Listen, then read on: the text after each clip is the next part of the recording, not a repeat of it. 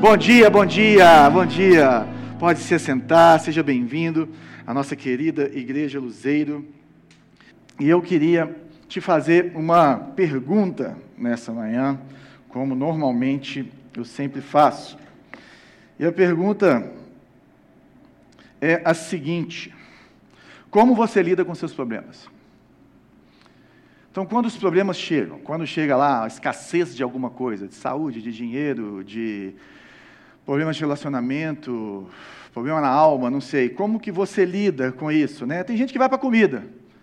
Né? Eu conheço uma pessoa que ficava ansiosa de noite e comia um pote de sorvete durante a madrugada. Outros vão se né, fazer outras coisas, por exemplo, vão se embebedar, vão se jogar aí na pornografia ou na sexualidade de uma forma exagerada, exacerbada, errônea, né? É, outros vão para as compras, outros se enfiam a cara no trabalho, e como se o seu trabalho resolvesse tudo. Outros fingem que não existe, né? A solução é fingir que não existe, porque se você finge, não existe. É, e outras pessoas vão para a presença de Deus. Buscam a presença do Senhor, a face do Senhor. Né? E como que você busca a face do Senhor? Porque existem várias formas de buscarmos a face do Senhor. Tem pessoas que abrem a Bíblia e começam a ler, tem outras pessoas que fazem a bibliomancia, né? que é Deus fala comigo na sua palavra. Tum, funciona às vezes. Mas não tem nenhuma recomendação bíblica para você fazer isso. Porque às vezes cai lá e fala assim, e ele pulou do abismo, né? Aí você fala, não, não é essa não, errei. Foi eu que soltei na hora errada. Mas tem gente que faz isso. Outros vão para a oração, que é uma benção, uma forma de você colocar a, a, as suas dores, né? E se colocar diante do Senhor e, e colocar diante dele as suas mazelas, os seus problemas. E a Bíblia nos ensina a fazer isso. De, na Bíblia inteira nós vamos ver pessoas indo em oração, buscando o Senhor, jejuando, colocando os seus problemas diante dele, confiando na solução dele. Outros vão contemplar, né? vão para o alto do monte, contemplam a beleza de Deus, e que Deus é maravilhoso, é grande, é criador de todas as coisas, então vai dar tudo certo. Porque se ele criou tudo, vai dar tudo certo. Mas nós temos uma outra forma de buscarmos também a face de Deus, ou de lidarmos com os nossos problemas, que é a adoração. Adoração aqui no sentido de louvor, no sentido de música, no sentido de, de, de, de, cantarmos as verdades de quem Deus é, de proclamarmos essas coisas. Então a pergunta que eu te faço, que é uma pergunta que tem muita polêmica na igreja sobre ela, é o que é adoração? Se alguém te perguntasse o que é adoração, o que, é que você responderia? E se você é novo na fé, você não sabe que existem tretas gospel a respeito da definição disso. O Marcelo fica rindo para mim muitas tretas, porque é polêmico, justamente porque a parte da música mexe com os nossos sentimentos. E quando nós mexemos com as nossas emoções, tem gente que não gosta muito de falar de emoções em culto e nessas coisas. E também porque tem um componente místico da presença de Deus no nosso meio. E algumas pessoas falam que nós vamos emular a presença de Deus com algumas formas de lidarmos e ministrarmos o louvor. Né? Tem outros que até falam o tipo de, de instrumento que pode, que não pode. Mas é interessante porque algumas pessoas então vão falar que a adoração é um comportamento extravagante no momento de culto. Então, o verdadeiro adorador é aquele que roda no manto, xalaraias, debaxébias, e aquele que vem cheio, cheio, né? Aquele do telefone celular, do pulinho, é essa pessoa. E se você não roda no manto, você não é um adorador extravagante. E eu sei bem disso porque eu participei do grande momento da adoração extravagante em Belo Horizonte, quando explodiu aí o pastor Cirilo. Cheio. Né? Quando tinha aí Asas da Adoração, que eu toquei muitos anos com o Tito Cruz, um grande amigo, né? a Cris ministrando, e Morning Star vinha aqui, um momento assim que o David Killan rodando o Brasil, então um momento de muito, muita efervescência, nessa parte do louvor, nessa parte da música. E outros vão falar que adoração é viver para a glória de Deus, porque nós vivemos para a glória de Deus. E eu te falo que tudo isso tem verdades. Mas eu queria hoje, nessa série nossa Salmos para a Vida, que trazem formas de aplicar a palavra de Deus na nossa vida, falar um pouco sobre o que é adoração. Então, o meu intuito aqui é falar o que é adoração, por que nós devemos adorar, no sentido da música, tá? e não no sentido complexo, ou como devemos, ou seja, como nós devemos adorar. Então, o que é, por quê e como que eu faço. Amém? Então, Salmo 95, você pode acompanhar comigo aqui na tela, e é um salmo lindo e maravilhoso, e está escrito o seguinte: Venham, cantemos ao Senhor com alegria, aclamemos a rocha da nossa salvação. Vamos à presença dele com ações de graça, vamos aclamá-lo com cânticos de louvor, pois o Senhor é o grande Deus, o grande Rei acima de todos os deuses. Nas suas mãos estão as profundezas da terra, os cumes dos montes lhe pertencem, dele também é o mar, pois ele o fez, as suas mãos formaram a terra seca. Venham, adoremos adoremos prostrados, ajoelhemos diante do Senhor, o nosso Criador, pois Ele é o nosso Deus e nós somos o povo do seu rebanho, o rebanho sob os seus cuidados. Hoje, se vocês ouvirem a sua voz, não endureçam o coração como em Meribá, como aquele dia em Massá, no deserto, onde seus antepassados me tentaram, pondo-me à prova, apesar de terem visto o que eu fiz. Durante 40 anos fiquei irado contra aquela geração e disse: Eles são um povo cujo coração se desvia, não reconheceram os meus caminhos, por isso jurei na minha ira: jamais entrarão no meu descanso.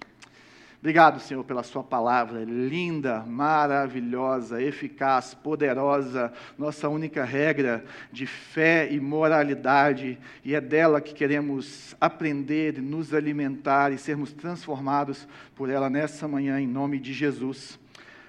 Amém. Então, esse é um salmo muito conhecido. O Salmo 95 é conhecido como Venite, que é o venham, né? E é um salmo que é, salmo que é estudado justamente para a chamada, a conclamação à adoração, e ele era bem provavelmente usado nas festas dos tabernáculos. Se você não sabe, Israel tinha algumas festas que eles é, celebravam coisas que o Senhor fez por eles ou que ele iria fazer. Ele coloca essas festas fixas. Essa festa acontecia no sétimo mês e ela tinha os seus oito dias. No primeiro dia eles descansavam e no, no oitavo dia eles descansavam. Então, ela, na festa dos tabernáculos, era uma festa que eles reviviam o tempo que eles peregrinaram no deserto, o tempo que eles habitaram em tendas. Então, eles habitavam em tendas e eles faziam várias coisas para lembrar que Deus os tirou do Egito, que Deus os fez passar pela provação no deserto até chegarem na terra prometida, até chegarem na terra do descanso, até chegarem na, na, na, na, na Canaã, né? E dentro desse texto, então, nós vemos muitas coisas e poderíamos passar aqui algumas semanas falando sobre esse texto, mas eu quero trazer essas verdades para a gente, e a primeira delas é o que é adoração. Eu gosto muito da definição do John Piper sobre adoração, quando ele fala que a verdadeira adoração é ter Deus como, meu, como seu maior tesouro acima de todas as coisas. Então ele não está falando de música, está vendo? Ele está falando que nós temos que dar, ou a adoração é um ato é uma ação sua, é uma ação minha, é uma ação da igreja, de você conseguir dar o valor supremo, acima de todos os valores, acima de todas as coisas, para Deus. E isso envolve todo o seu ser, eu vou te mostrar aqui nesse salmo. Isso vai envolver a sua mente, isso vai envolver a sua vontade, né, aquilo que você faz, aquilo que te movimenta, e isso vai envolver também as suas emoções. E nós vemos isso nas três convocações que nós temos nesse salmo. E a primeira delas está lá no verso 1, quando nós, nós vemos: Venham, cantemos ao Senhor com alegria, aclamemos a rocha da nossa salvação. E a primeira convocação, a primeira coisa que ele fala para vir, para fazermos, é o que? Cantar com alegria. Ele está falando para irmos à presença de Deus com cânticos, com música. E não só música, música que traz alegria, ou forma alegre de cantar a Deus, aclamar. Aclamar, gente, é, é, é, é uma forma de você exaltar, uau! E quando eu penso nisso, eu penso nessa, nesse sentido do aclamar, eu lembro quando o Ronaldinho Gaúcho jogava no Galo. Porque já tinha sido o melhor do mundo, gente. Ele tinha rodado o mundo, é um dos maiores jogadores da história. E aí, na hora que ele entrava em campo, eu olhava para aquilo e falava: não é possível que esse cara joga no meu time. E a torcida ficava assim: ah, vamos aproveitar enquanto ele está aqui. Um outro exemplo, talvez um pouco mais amplo sobre isso, eu nunca, não sei se você já viu como as torcidas reverenciam o Messi. Você não sabe?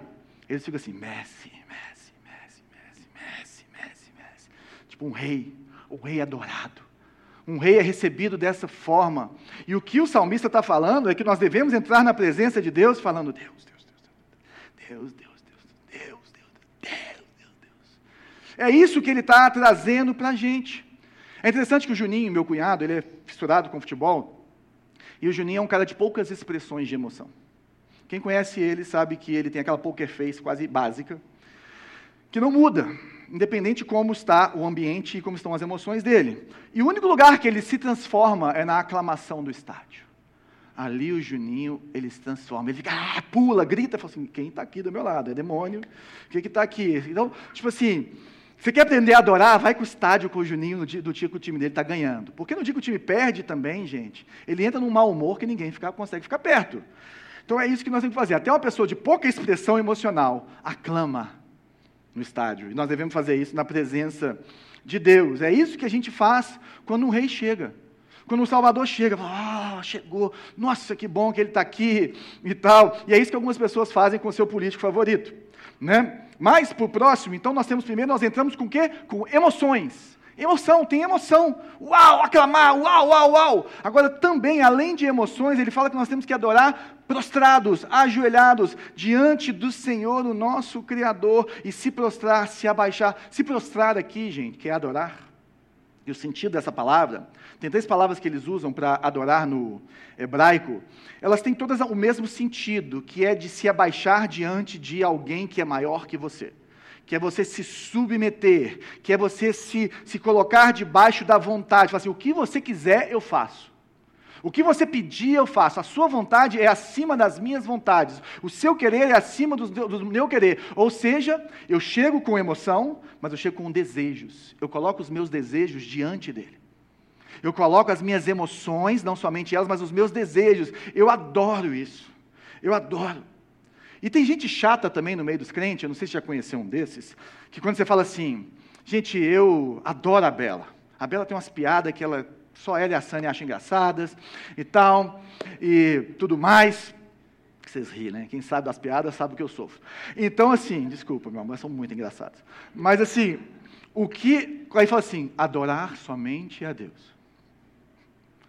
Fala assim, nossa, eu adoro futebol. Você não pode adorar futebol. Adorar somente a Deus. Isso é uma pessoa que ainda não entendeu a profundidade do que nós estamos falando. Porque a questão aqui não é uma palavra. A questão aqui é uma atitude. Então a questão não é o uso da palavra, é uma questão do coração, da sua vontade, das suas emoções, submetidas a isso. E é interessante porque ajoelhar é muito é, é uma postura de oração, mas é uma postura de adoração. É, ele está dando uma ênfase aqui, o salmista, numa atitude sincera, humilde e submissa para com Deus. E é assim que a gente entra na presença dele. Então é uma convocação de chegar diante de Deus com reverência. Então você chega com alegria, você chega com cântico, né? você chega com emoções, mas você chega também com reverência. Você se submete por completo. Você coloca tudo que você é, tudo que você tem diante dele. E além disso, além disso tudo, temos também quando ele fala aqui no 7b, né, no finalzinho do 7, que alguns até confundem com o 8. Hoje, eu acharia que seria melhor ficar no 8. Se vocês ouvirem a sua voz, e o que é ouvir a voz de Deus? É usar a sua razão. Então, o louvor tem emoção, o louvor tem vontade submetida, mas o louvor tem a sua razão, o seu pensar, e a voz de Deus tem a ver com a palavra dele. Então, dentro da adoração está a palavra, está escolhas racionais humildes e submissas, de se colocar debaixo da palavra, de fazer o que a palavra fala que tem que ser feito, de não fazer o que a palavra fala que não tem que ser feito, de obedecer, de submeter tudo, as suas emoções, a sua vontade, a sua razão. Adorar é com todo o seu ser. Por isso que nós adoramos. E sabe o que, que não é adoração? Primeiro, é participar de um culto onde você concorda com todas as suas doutrinas, mas que esse culto ou que esse momento não afeta todo o seu ser. É você ficar só com a razão e não pegar a sua vontade e a sua emoção. Além disso, também não é um culto que só mexe com as suas emoções, mas não muda a sua forma de viver, que não transforma o seu caráter, que não transforma os seus padrões de vida. Isso não é adoração, isso é bagunça. E no mover que a gente viu da adoração e, das, e, nas, e nas vertentes que saíram disso, muitas pessoas ficaram só nesse lugar, das emoções. E pulavam, e gritavam, e choravam, e saíam balançando dos congressos, mas o caráter não mudava. E tem muitas pessoas que elas são tão intensas, que da mesma forma que elas rolam no chão no culto, elas rolam em cima de outras pessoas à noite. Isso não é adoração. Só emoção não é adoração. Então, as pessoas que não gostam de emoções têm razão nesse ponto. E também não é só você se prostrar, se ajoelhar como um religioso, né? Mas se você não tiver alegria ou arrependimento, tem que causar mudança de vida. Você pode cantar, aclamar, mas você precisa se prostrar, prostrar a sua vida precisa ter uma mudança dentro de você, precisa mexer com você, precisa transformar você, né? Nós precisamos de nos prostrar e ajoelhar, ter as emoções, cantar, mas tem que ouvir a voz de Deus. E ouvir a voz de Deus quer dizer que nesse momento de adoração, a palavra de Deus, ela tem que reger isso. Ela tem que ser proclamada, ela tem que ser é, é, é, é aclamada, né? A gente tem, o padrão é a palavra de Deus cantada. Se não, isso é mais um evento cultural e emocional, não é adoração. Então, a adoração, gente, ela tem que afetar todo o nosso ser. E ela vem com coisas que fazemos.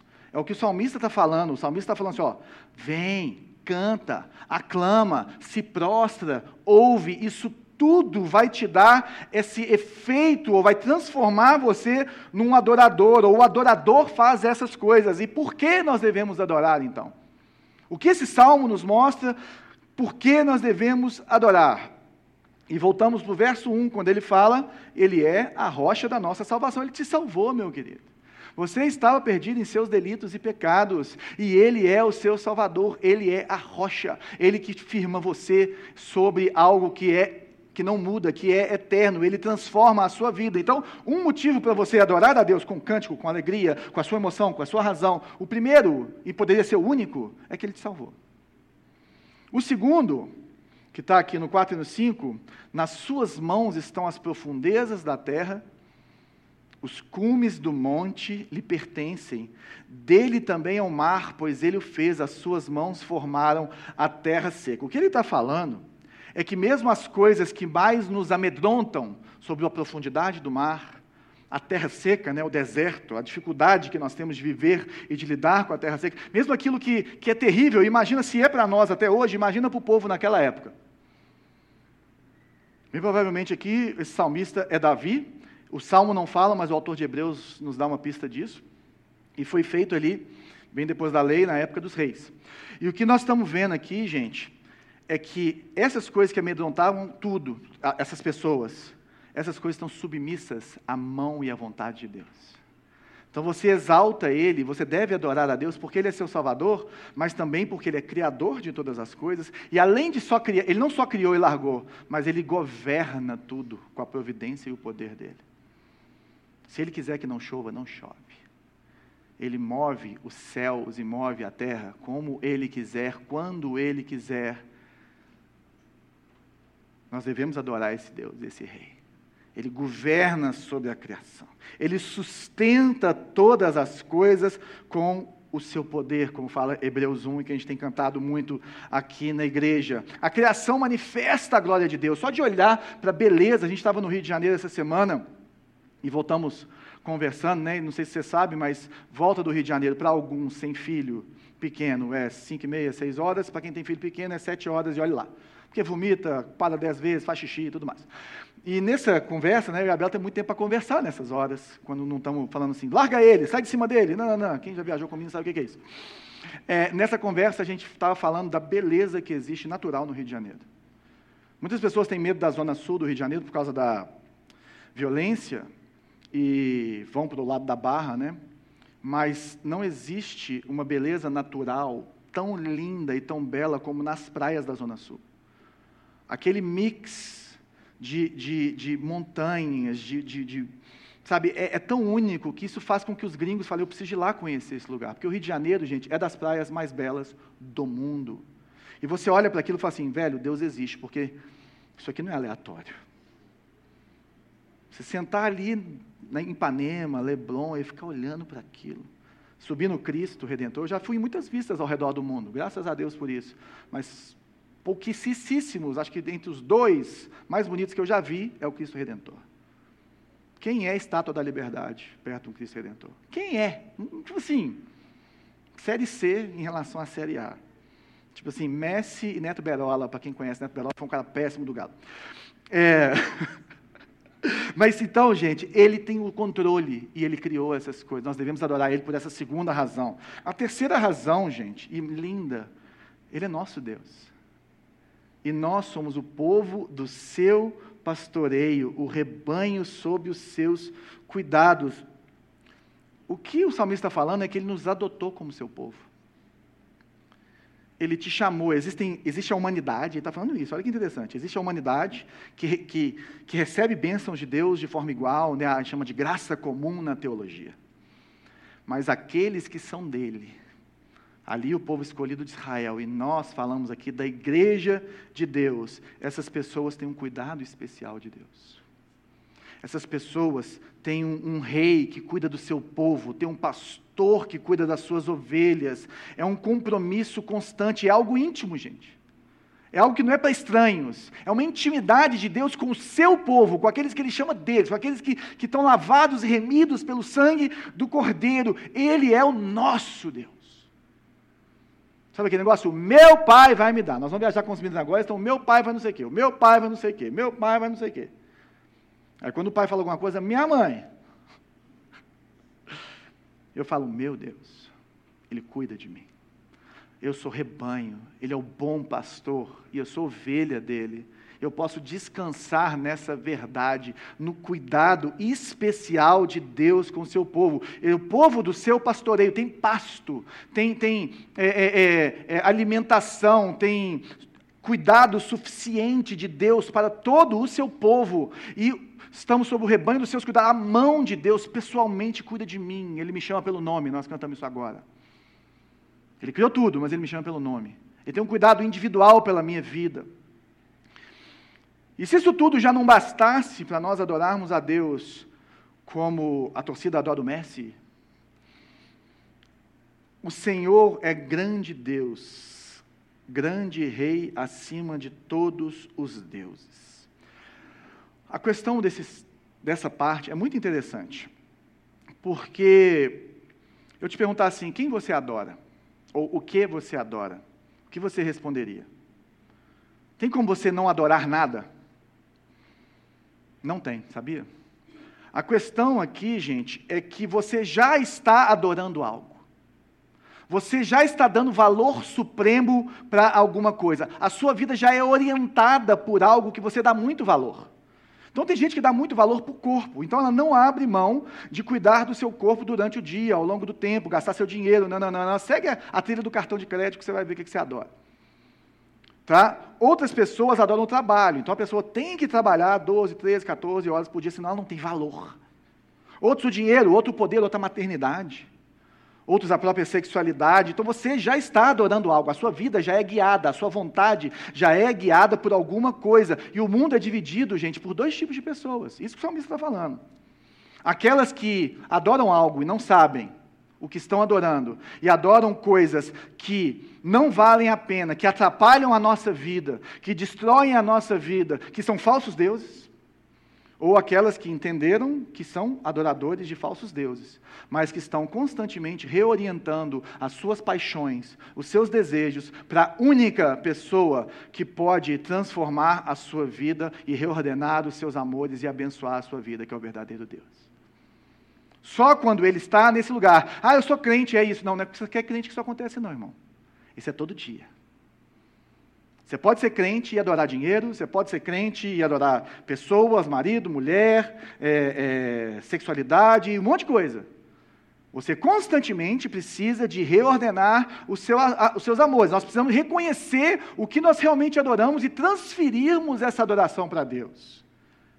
Nós precisamos de olhar e falar assim, gente, o que, que me cativa? O que, que me dá, o que, que eu penso normalmente que me, me dá sentido para a vida? O que, que me dá sentido? Ou o que me deixa completamente sem chão? Ou o que me deixaria completamente sem chão se eu perdesse? O dinheiro, a beleza, o marido, o romance, filhos, emprego? Quais são os seus deuses? Né? O que te tenta? O que fica tentando crescer dentro de você, gente? Qual é seu espinho na carne? Qual é a sua concupiscência? O que, que fica tentando crescer dentro de você, ser maior que Deus dentro de você? Todo mundo tem. Em cada um é diferente. O que, que fica tentando crescer em você? O que, que te deixa mais ansioso? O que, que te dá mais medo? O que, que te dá mais medo das pessoas pensarem sobre você? E aí o verdadeiro adorador, ele vai transferir o valor dessas coisas e inverter e colocar Deus nesse lugar. E aí isso vai te transformar. Isso vai curar a sua vida. Você vai viver melhor. Porque viver com Jesus te transforma a sua vida e te faz viver de uma forma melhor. Isso que é viver com Jesus. E por que, que o louvor liberta? Tem muita mística em volta disso. Ah, o louvor liberta, sai proclamando o que vai acontecer. Não, o louvor liberta por causa disso. O louvor liberta porque ele começa a reordenar os seus amores.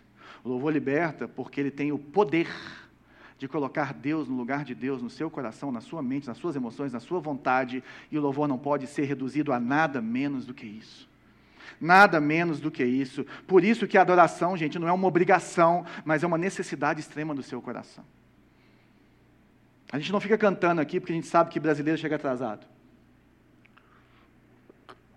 A gente não fica cantando aqui porque tem que ter música. Não, nós cantamos aqui porque a gente vê ao longo da história da Bíblia e também na história da igreja que os cânticos fazem parte da liturgia porque eles têm um lugar para transformar os meus amores, os seus amores, proclamar quem Deus é, fazer isso no meu coração e no seu coração como pouquíssimas coisas têm esse lugar.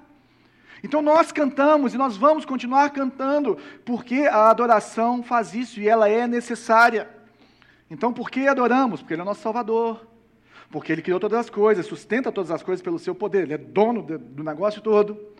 Porque Ele é o pastor que cuida de nós e porque Ele é Deus acima de todos os falsos deuses que nós queremos adorar e nós precisamos de adorar por causa disso. Nós precisamos desse lugar. Agora, como nós devemos adorar? Como eu faço isso, João? como eu adoro. E eu preciso, então, em primeiro lugar, né, voltando, descobrir ou estar sempre me lembrando, trazendo à memória aquilo que me dá esperança, quem Deus é, qual que é o seu valor e ficar refletindo sobre qual que é a importância dele na minha vida, qual que é o lugar dele na minha vida, como está hoje o lugar de Deus na minha vida.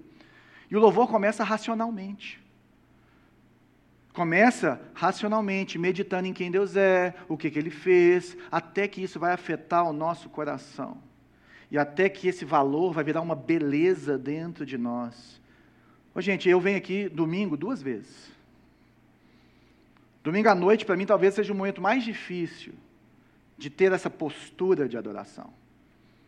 Eu poderia, e a minha cabeça, eu, quem me conhece sabe que eu penso em milhões de coisas ao mesmo tempo e sou super, tipo assim, Maluco mesmo, que fica andando para um lado para o outro fazendo as coisas. E aí eu tenho que me concentrar racionalmente e falar assim: eu estou aqui para adorar a Deus. De novo nesse domingo. E Ele merece isso, Ele tem esse lugar no meu coração. E eu começo a, fecho os meus olhos, levanto as minhas mãos e começo a meditar do que aquelas palavras estão falando sobre Deus e a importância dele na minha vida. É racional. E isso vai tomando lugar nas minhas emoções, na minha vontade. Tem vezes que isso me leva a chorar, a vibrar, a bater palma. Tem dia que eu fico ali hum, remoendo aquilo, mas começa racionalmente, até que isso afete os nossos corações. Nós temos que repetir isso para a gente. Nós temos que fazer isso. Nós temos que, através da música mesmo, através do louvor, nós temos que meditar em quem Deus é, saber o que, que Ele merece e dar a Deus o que Ele merece, viver em concordância com isso, obedecer à palavra dEle. Então, como que eu faço isso? A primeira coisa, gente, é em comunhão. O salmo está todo no plural. Existe o lugar da adoração individual, particular. Não sei se você já teve essa experiência, mas eu ficava, às vezes eu ponho um louvor no carro e vou andando, às vezes eu estou chorando tanto com Deus que eu tenho que encostar. Tem vezes que você fala assim, nossa, o cara que está aqui do meu lado no celular deve achar que eu sou doido, porque eu estou aqui chorando, cantando, ele deve estar achando que eu estou brigando com alguém no, no, no telefone, ou eu sou doido. Então tem esse lugar, mas a adoração particular, ela te prepara para a adoração pública. E a adoração pública ela é extremamente importante. Essa palavra kadam, que é vamos, ela não é só tipo assim, bora lá. ela significa você comparecer no santuário, na assembleia dos eleitos, na assembleia de Deus. E o povo vai lá para cantar e render louvores. É o culto. Ela fala assim: vamos no culto, no grupo. E lá nós vamos adorar a Deus. Significa apressa-te para lá. Corre para lá, não deixe de ir, não deixe de participar, não vá na presença de Deus. Ir na presença de Deus, principalmente nessa época, era ir no templo. E ir no templo significa comparecer, estar lá, render adoração no meio daquele povo, gente. E o C.S. Lewis ele explica isso de uma forma muito interessante, quando ele fala sobre os três amigos, né, o Charles, o Ronald e o Jack. Eles eram muito amigos e um dos três morre. E aí os dois que sobraram falam assim: "Ah, que bom, então agora eu vou ter mais do outro para mim. Vou conhecer o outro melhor". Mas eles veem ao longo do tempo que isso é mentira. Porque tem coisas que o que morreu despertava no outro que o que ficou não desperta. Você quer conhecer alguém, você precisa de gente em volta. Sabe quando você conhece aquela pessoa, depois você vê ela tratando uma outra pessoa de uma forma completamente diferente? Você vê ela lidando com outras pessoas de uma forma completamente diferente. Gente, esse aqui não é o X que eu conheço. É porque você não vive em comunidade com essa pessoa. Você quer conhecer alguém, você precisa estar em comunidade. E você quer conhecer Deus, você precisa estar em comunidade. Você precisa adorar em comunidade. Esses dias, o Isaac virou para mim no final do culto e falou assim: Nossa, João, ver aquela pessoa adorando é transformadora. Nossa, olha, a pessoa se entrega, joga. Cara, isso mexe comigo de uma forma. Isso me transforma de uma forma. É isso que o salmista está falando. Está falando, cara, nós precisamos de, de olhar. E quanto mais diversa for a comunidade, melhor de fé. Porque tem pessoas que adoram de forma extravagante, tem, nem todo mundo vai fazer assim, e não tem problema. A questão não é a extravagância, mas é a quantidade da entrega. É a quantidade da vontade de aclamar o rei. Então tem gente que vai ficar sentadinho no seu lugar. Por exemplo, a Ana Vaz está aqui, vou expor ela aqui na frente. Essa linda aqui de saia verde com o Bruninho, namorado dela. A Ana é aquela que, quando ela quer estar na presença de Deus, eu conheço ela desde os 12 anos, por isso eu posso falar, e pastorei ela desde essa época. Ela gosta de se levantar e sentar no cantinho e fica ali, de frente à parede, adorando a Deus. Ela não está pulando, rolando, não é a dela, mas ela está se entregando, se curvando, colocando à vontade as emoções dela. Então existem pessoas que apenas com o curvar da cabeça adoram a Deus. Eles têm essa, esse lugar, essa, essa, essa entrega, sabe? E a primeira coisa que nós não podemos esquecer é em comunhão, é em comunidade. A segunda é em verdade, né? Os verdadeiros adoradores adorarão em espírito e em verdade. E o salmista, gente, ele nos mostra isso. Quando ele fala. Vou apertei o botão errado. Hoje, se vocês ouvirem a sua voz, não endureçam o coração como em Meribá e como aquele dia em Massá no deserto. Eu vou explicar isso aqui, mas a primeira coisa eu queria concentrar na voz de Deus. Gente, de onde que o salmista tira os atributos de Deus que ele adora? Da palavra de Deus. O salmista, ele não fica falando assim, ah, eu acho que Deus é assim, eu gosto disso em Deus. Ah, eu vejo Deus dessa forma. Ah, você vê desse jeito, eu vejo daquele. Não, ele não fala isso. Ele proclama o que está na palavra. Por isso que a gente tem que tomar cuidado com o que a gente canta, e a gente aqui na igreja, a gente tem um filtro é, é, nosso a respeito disso. Né? Não sei se você já viu, tem algumas músicas que não entram aqui. Não entram. Porque o nosso filtro é, está cantando as maravilhas de quem Deus é, está respondendo pelo menos à realidade de Deus, entra no nosso playlist. Agora, se ficar aclamando o homem, falando de mim, de mim, de mim, de mim, de mim, de mim, de mim, louvor não é para isso. Não é o lugar do louvor. O louvor é formativo, o louvor tem a verdade. E a verdade é a palavra de Deus. Sem Bíblia não tem adoração. Sem proclamar quem Deus é, não tem adoração. O cântico congregacional, ele tem que estar repleto, ele tem que estar é, transbordando a verdade de quem Deus é, que nós encontramos nas Escrituras, e não nas nossas experiências pessoais. E escutar, gente, e ouvir, aqui no hebraico, não é só, sim, estou ouvindo, estou ligado. Não, escutar e ouvir significa também obedecer, se submeter. Quando ele fala, ouçam a minha voz, ele fala, se submetam à minha voz. Não façam como os seus antepassados, nós vamos explicar o que aconteceu. E como que você escuta?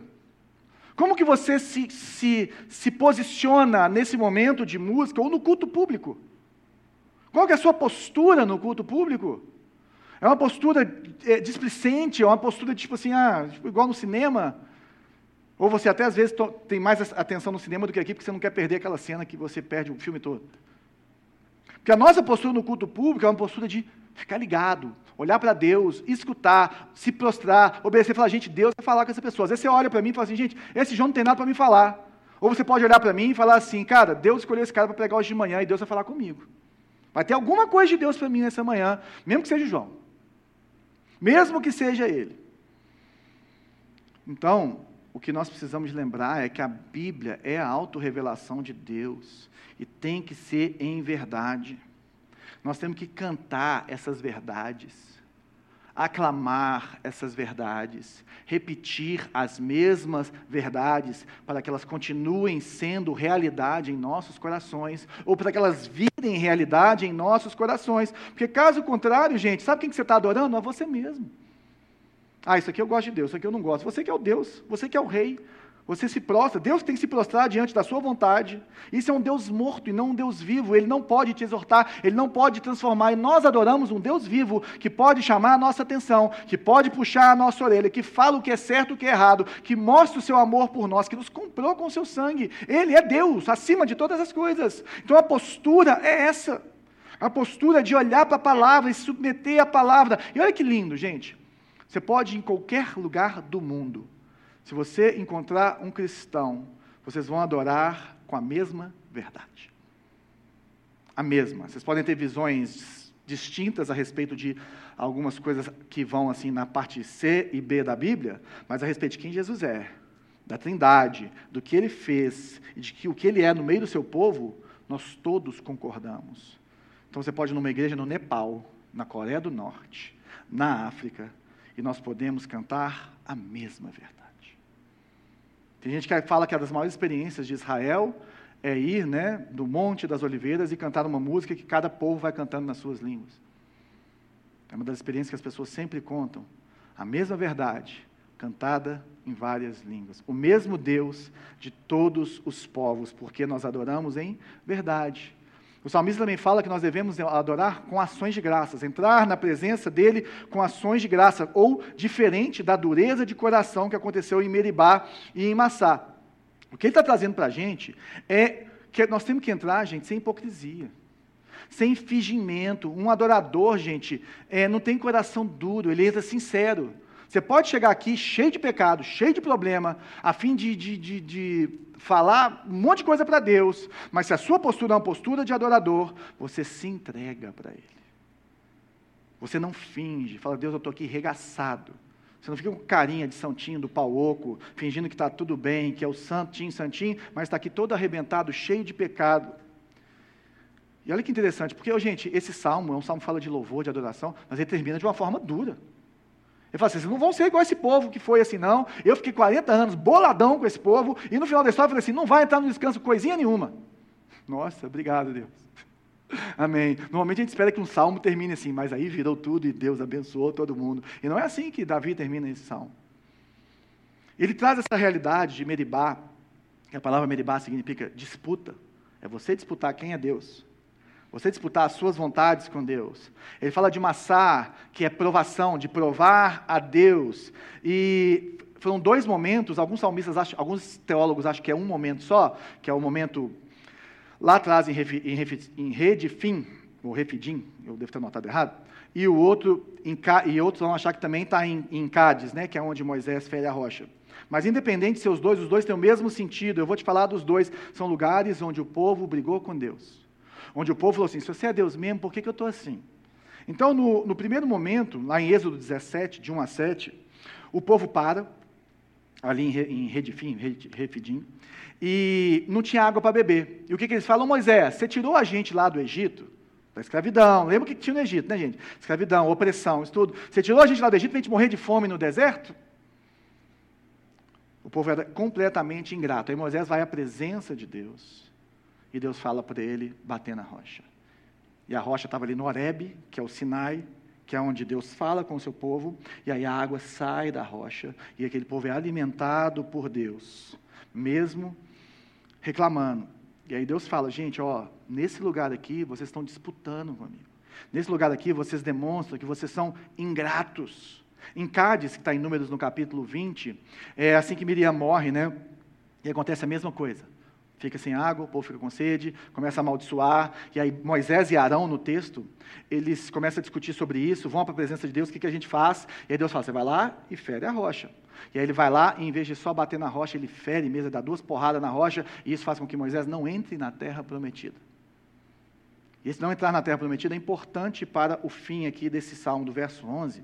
Ele fere a rocha, ele não entra, mas a questão aqui é exatamente tentar a Deus onde seus antepassados me tentaram, pondo-me à prova, apesar de terem visto o que fiz. Mesmo, gente, Deus tendo feito o que ele fez. Vamos pensar o que esse povo viu: as dez pragas do Egito.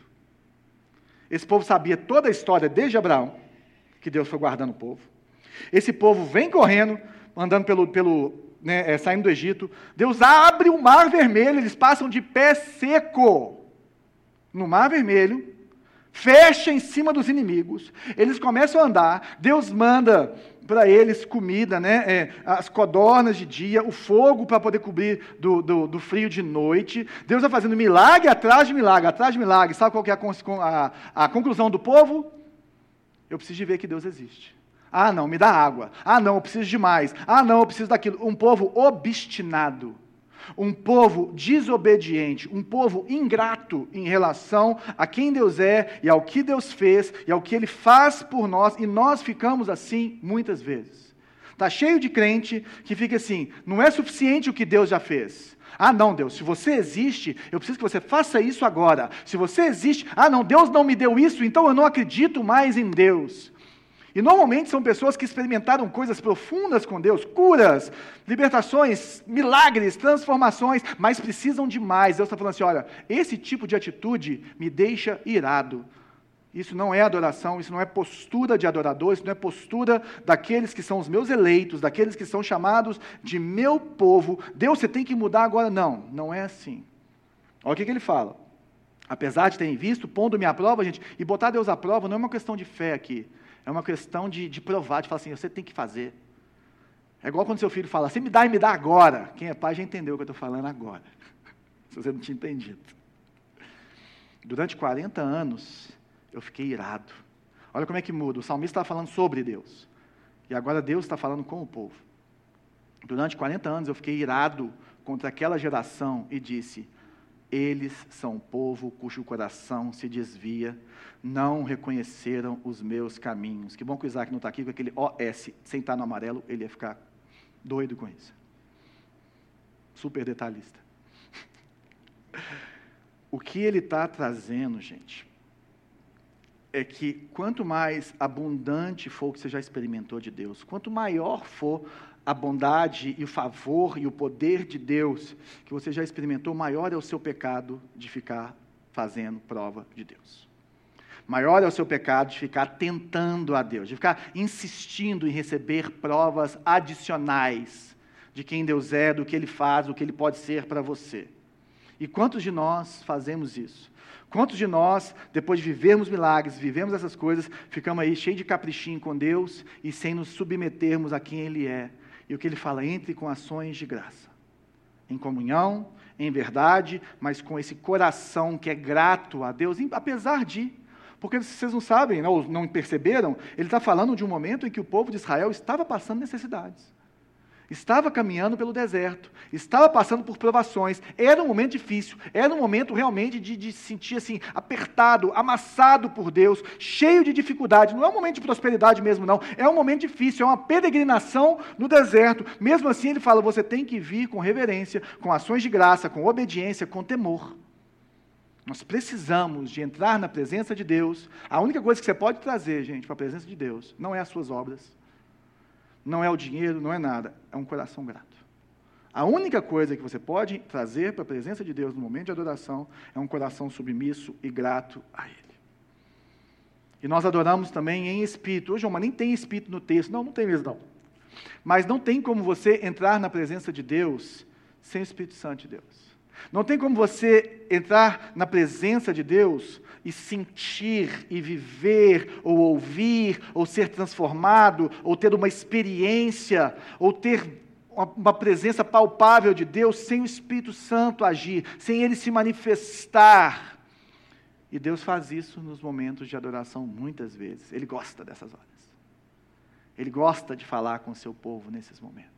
Ele gosta de se revelar. Então, a nossa expectativa de entrar na presença de Deus deve ser uma expectativa de nos reunirmos para adorar a Deus, para ver Deus se manifestando, ou para falar das vezes que Ele já se manifestou, ou para ver Ele se manifestando dentro de nós, transformando a nossa vida, porque o Espírito de Deus está dentro de nós intercedendo por nós, nos convencendo do pecado, da justiça e do juízo, nos dando poder para testemunhar nos ensinando quem Deus é. Só isso aí já é uma manifestação palpável do Deus vivo. O verdadeiro adorador não é aquele que, como diz o Novo Testamento, ele se deixa levar pelo vento do Espírito. Que aqueles que são guiados pelo Espírito, né, são como aqueles que vão com o vento. Então, ser guiado pelo Espírito, gente, andar ou ser guiado pelo vento, não é controlar o vento. Para quem já velejou, sabe que você não controla o vento, nem quando venta nem para onde venta, mas você controla a vela, o leme, a embarcação. Você controla como você usa o vento, você se aproveita do vento. Então, o verdadeiro adorador, aquele que entra na presença de Deus, ele vem com essa expectativa e fala assim: cara, Deus pode fazer algo hoje aqui. E eu estou pronto. Eu estou pronto. Eu tenho expectativa do Deus, de Deus soprar, de Deus falar e eu vou entrar na presença dele. Nós, por exemplo, nós não planejamos momentos, às vezes, de êxtase, ou de pranto, ou de quebrantamento. Por quê? Porque quem faz isso é o Espírito Santo. Já tivemos aqui. Se você for no acampamento, é um lugar muito mais propício para isso. Costuma acontecer também mais, né? porque é uma imersão em Deus.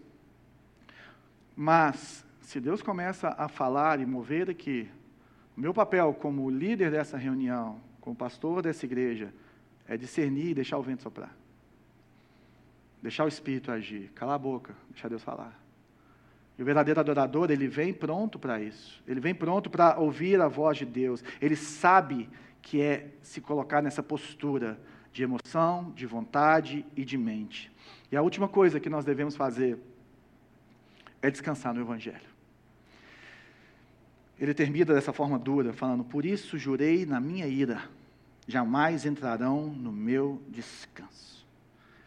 O meu descanso para aquele povo do Êxodo, e aqui Davi está escrevendo bem depois que isso aconteceu, o meu descanso para esse povo do Êxodo era entrar na terra prometida, era entrar em Canaã. Era a terra que teria paz, descanso, e eles desfrutariam dela. E o que aconteceu com essas pessoas que murmuraram no deserto? Não entraram. Voltaram para trás, morreram no deserto. Não experimentaram a plenitude do que Deus tinha para eles tinha para eles. Eles não experimentaram o descanso. E esse texto ele é tão importante, tão forte, que Hebreus, o autor de Hebreus, ele gasta dois capítulos falando sobre ele. Se você olhar em Hebreus 3 e Hebreus 4, ele vai falar. Em Hebreus 3 ele faz a exposição desse salmo, né? E ele fala da incredulidade no capítulo 3. Ele fala assim: olha, vocês não podem ser incrédulos, não, porque quem é incrédulo não entra no descanso. Quem é incrédulo não participa do descanso.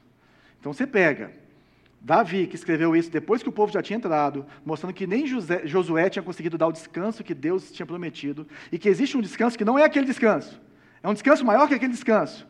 Porque o autor de Hebreus volta nesse texto e fala assim: ó, a incredulidade vai te impedir de entrar nesse descanso. E ainda fala assim: hoje, hoje, ele destaca o hoje. Hebreus 4, ele fala: eles ouviram as boas novas, e vocês já ouviram as boas novas, mas ela precisa vir acompanhada de fé, de ação, de vida, de submissão. A fé em quê, gente? A fé na obra consumada e completa de Jesus Cristo. Para você viver isso, você tem as suas ações. Você faz a sua força, você faz seu culto racional, você submete as suas emoções, a sua vontade, mas existe um descanso. Hoje, Hebreus 4, 9. Assim, ainda resta um descanso sabático, para que o povo de Deus, para o povo de Deus, pois aquele que entra no descanso de Deus também descansa do seu trabalho, como Deus descansou do seu. Portanto, esforcemo-nos para entrar nesse descanso, a fim de que ninguém venha cair seguindo o exemplo, daquele exemplo de desobediência. Hoje, você pode viver mais de Deus. Hoje, você pode ter um descanso na sua alma e na sua vida diferente, que só Deus pode te dar. E temos também a possibilidade de não experimentarmos isso se formos incrédulos. Se entrarmos na presença de Deus com a postura errada. Então nós temos uma postura, nós temos uma reverência, nós temos obediência, mas elas não são um ato em si mesmo, elas são consequência de um coração que descansa de que Jesus fez tudo por mim e eu tenho acesso livre à presença de Deus e eu não tenho que fazer nada para Deus me abençoar, eu não tenho que fazer nada para que Deus possa se manifestar. Jesus já fez tudo, eu apenas desfruto disso, me colocando na presença dEle com a postura que Ele espera de mim. Esses dias eu ouvi um pregador falando algo que me marcou muito. Falou assim: Deus não faz acepção de pessoas, mas Ele faz acepção de atitudes. Deus faz acepção da sua atitude para com a palavra dEle para a vida com Ele, para o caminhar com Ele. Então, gente, o que, que a gente aprende aqui? Que o Evangelho é suficiente. Que você não precisa perder o seu sono com as suas preocupações com os falsos deuses. Que você pode se colocar diante de Deus e saber isso tudo: que Ele é Criador, que Ele governa, que Ele é seu pastor, que Ele cuida de você, que Ele te sustenta. Você pode descansar na obra perfeita de Deus, mesmo no meio do deserto que você está passando. Esse é o verdadeiro adorador. Você consegue estar sendo amassado pelo mundo e vir aqui e chorar de gratidão a Deus. Essa é a paz que excede a todo entendimento. E se você não descansar no Evangelho, talvez este seja o problema do movimento da adoração extravagante.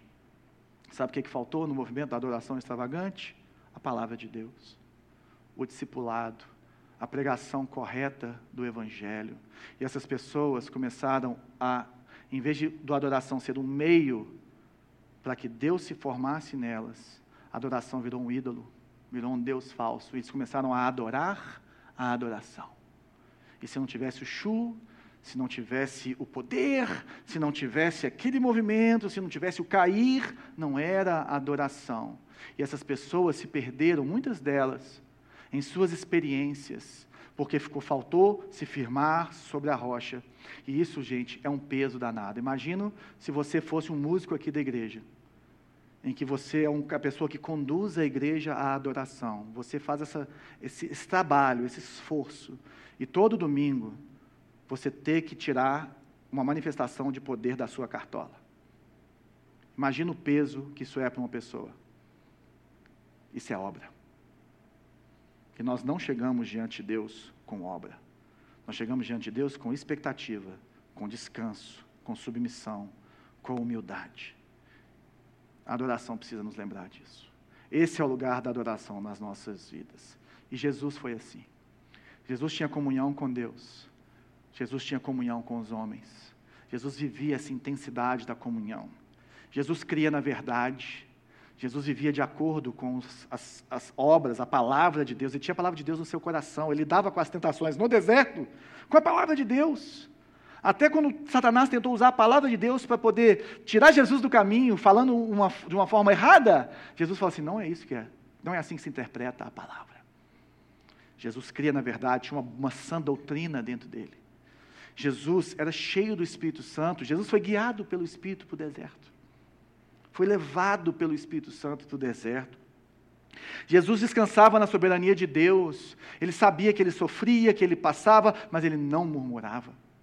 Ele confiava no que Deus chamou ele. Jesus deu ações de graças. Quando ele vai ressuscitar Lázaro, ele fala: Deus, Deus graças te dou porque você me ouve. Eu estou falando isso para que, eles, para que eles entendam. E não por mim, porque eu já sei, a gente já conversa toda hora, papai. Agora, o mais lindo de tudo, que às vezes passa desapercebido nas nossas vidas, para a gente orar e terminar, é que Jesus cantou louvores. O que eu procurei e achei foi só um lugar, uma vez, que é escrito nos evangelhos, que Jesus canta. E poderia ser um momento em que Jesus estava, tinha curado enfermos, tinha ressuscitado alguém, né? não é um momento feliz para a gente cantar, que leva a pessoa a cantar. Eu não sei se você sabe, mas o momento em que Jesus cantou louvores com seus discípulos está em Mateus, no capítulo 26. Foi antes de ir para o Monte das Oliveiras, quando ele ia sofrer a tentação para se entregar na cruz por mim e por você. Talvez seja o momento de maior deserto da vida de Cristo. O momento em que ele suou sangue, o momento em que ele passou por provação profunda, o momento em que ele sentiu o peso do meu e do seu pecado, o momento que ele que estava culminando na morte dele. Levar o peso do meu. O que, que ele fez? Ele adorou o Senhor. Ele cantou um cântico. Ele se juntou aos seus discípulos e cantaram louvores a Deus no meio do deserto, do momento de deserto. Então, se você não é crente ou você está desviado, eu queria te falar: volte para o povo de Deus ou faça parte do povo de Deus. Deus tem um cuidado especial com o seu povo. Deus tem um amor especial por seu povo. Você precisa experimentar a sua entrega e a entrega de Jesus pela sua vida, viver como verdadeiro adorador, a sua vida ela vai ser transformada de uma forma como você nunca mais vai ser o mesmo. É uma transformação constante, um amor constante, perene na sua vida. Entrega a sua vida para Jesus. Não tem nada na vida faz sentido sem Ele. Agora, todos os outros, como que você lida com os problemas da sua vida? Como você lida, como você chega na presença de Deus, né? Como você se coloca. Você tem sido um verdadeiro adorador que adora o Senhor em espírito em verdade. Você valoriza o período da adoração como tem que ser valorizado. Você tem vivido como um verdadeiro adorador? Amém. Nós vamos orar, mas eu queria chamar o pessoal da banda aqui e nós vamos terminar esse nosso momento hoje cantando duas músicas, para botarmos em prática aquilo que nós conversamos hoje. Então nós vamos adorar o Senhor com duas músicas, depois nós vamos ceiar e vamos orar e nós vamos embora. E temos tempo bastante para isso, são onze e meia ainda, então você não precisa ficar é, inquieto no seu lugar, mas se entregue ao Senhor. Se entregue ao Senhor. Tente adorar, faça um esforço para se colocar diante dele dessa forma e experimentar mais de Deus na sua vida. Senhor, obrigado pela Sua palavra. Obrigado pelo poder que existe na adoração. Obrigado porque quando damos valor supremo ao Senhor, todo o resto, todos os outros valores começam a fazer menos efeito ou ter menos lugar nos nossos corações e a vida fica mais leve. Nós queremos lembrar sempre o porquê nós adoramos. Porque o Senhor é Criador, Salvador, Pastor, nosso Deus, Deus grande acima de todos os deuses, Rei dos Reis, Senhor dos Senhores. Nós queremos orar juntos em comunhão na Assembleia do Senhor, sendo inspirado uns pelos outros nas diferentes formas que expressamos o nosso amor verdadeiro para o Senhor. Nós queremos orar em espírito, esperando uma manifestação do Senhor no nosso meio, em nós. Nós queremos orar em verdade, de acordo com a Sua palavra, não inventando quem o Senhor é, mas obedecendo o Senhor, Deus. Nós queremos chegar na Sua presença com ações de graça, com corações gratos a quem o Senhor é, apesar do que estamos vivendo ou estivermos vivendo. Nós queremos te adorar ao único que é digno de receber toda a honra, glória e louvor.